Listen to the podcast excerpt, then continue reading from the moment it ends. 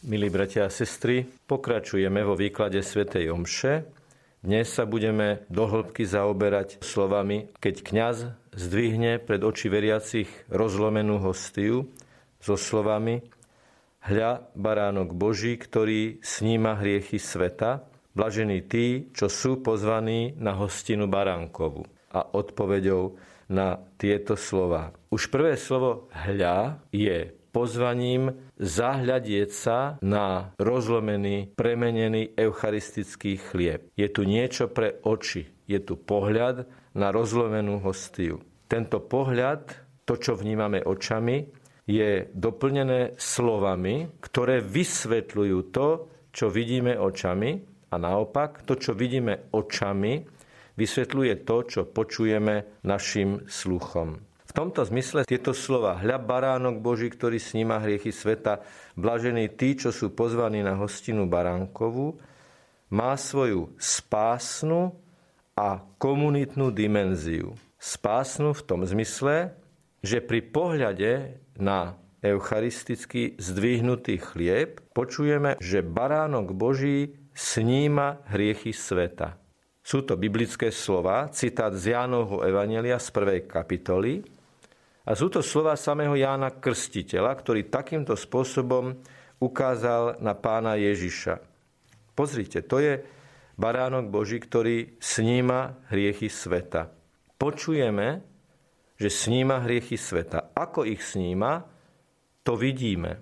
Sníma ich tak, že sa polámal. To je prvý zmysel toho, čo vidíme. Ježiš sa za nás obetoval, polámal za naše hriechy. Tak ich sníma, že ich zobral na svoje plecia ako kríž a na tom kríži zomrel s absolútnou láskou v modlitbe za tých, ktorí ho ukrižovali. Teda je to baránok, ktorý sníma hriechy sveta a hriechy nás, každého jedného osobitne, ako to vyjadríme aj v odpovedi. Už som povedal, že slová kňaza, ktoré hovorí pri vyzdvihnutí hostie, majú okrem spásnej dimenzie aj komunitnú dimenziu. Blažení tí, čo sú pozvaní na hostinu baránkovú. Sme pozvaní na hostinu, ktorá je vždy a zásadne komunitárna. Nie je to individuálne posedenie izolovaného človeka. Hostina, to je vždy spoločenstvo, a hostina baránková je jasajúce spoločenstvo, zomknuté, zvolané, pozvané baránkom, ktorý sníma hriechy sveta. V čom spočíva pozvanie na hostinu baránkovú, to už bolo povedané v prvej vete. Tým, že nás Ježiš očisťuje, že nám dáva túto šancu, že nám dáva šancu reštartovať sa pre život vo svetosti, teda tým, že z nás sníma hriechy sveta, robí nás pozvaných na hostinu baránkovú. A sú blažení tí, čo sú pozvaní na hostinu baránkovú. Aj toto je biblický citát zo zjavenia svätého apoštola Jána z devätnástej kapitoly deviateho verša. Pri týchto slovách si v chráme všetci veriaci, vrátane kňaza, uvedomia v sebe takou krátkou reflexiou. Som v milosti posvedzujúcej. Využil som všetky prostriedky na to, aby som sa očistil od svojich hriechov. A v prípade, že niekto aj pri týchto slovách si uvedomí, že je v hriechu, že je v ťažkom hriechu, že ten prúd posvedzujúcej milosti je prerušený tým, že som vedome, dobrovoľne spáchal hriech, ktorý voláme smrteľný, lebo je to smrť vo vzťahu, je prerušenie prúdenia tej posvedzujúcej milosti, tak mnohokrát tieto slova môžu byť inšpiráciou k tomu, aby som cez svätú spoveď sa očistil, aby som tam vo svätej spovedi cez rozhrešenie dovolil, aby baránok Boží, jeho stekajúca spásonosná krv zmila, sňala medzi mnohými hriechmi sveta aj moje osobné hriechy.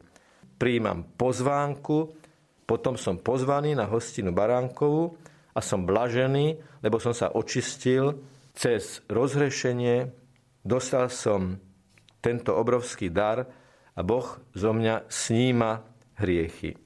Na túto výzvu zahľadieť sa na hostiu, na túto výzvu prijať baránka Ježiša ako toho, ktorý sníma moje hriechy, na podnet stať sa blaženým, lebo pozvaným na túto hostinu, všetci spoločne odpovedajú: Pane, nie som hoden, aby si vošiel pod moju strechu, ale povedz iba slovo a duša mi ozdravie. Aj toto je biblický citát. Slová kafarnaumského stotníka, ktorý žiada Ježiša, aby uzdravil jeho sluhu. Pane, nie som hoden, aby si vošiel pod moju strechu, ale povedz iba slovo a sluha mi ozdravie. Čítame v pôvodnom texte, toto sa pretavilo do liturgie a duša mi ozdravie.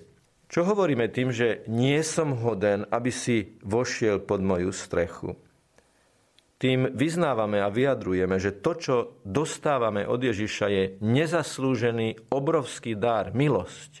Milosť jeho prítomnosti, milosť jeho očistenia. Sú to slová pokorné. A skutočne príjmať Eucharistiu tak, aby v nás prinášala dobré duchovné ovocie, bez pokory jednoducho nie je možné. Už samotný fakt, že si kňaz predtým poklakol a že všetci v hlbokej bázni klačia pred vyzvihnutým chlebom, je úkon, je gesto pokory a tá je vyjadrená aj slovami: Nie som hoden, aby si vošiel pod moju strechu.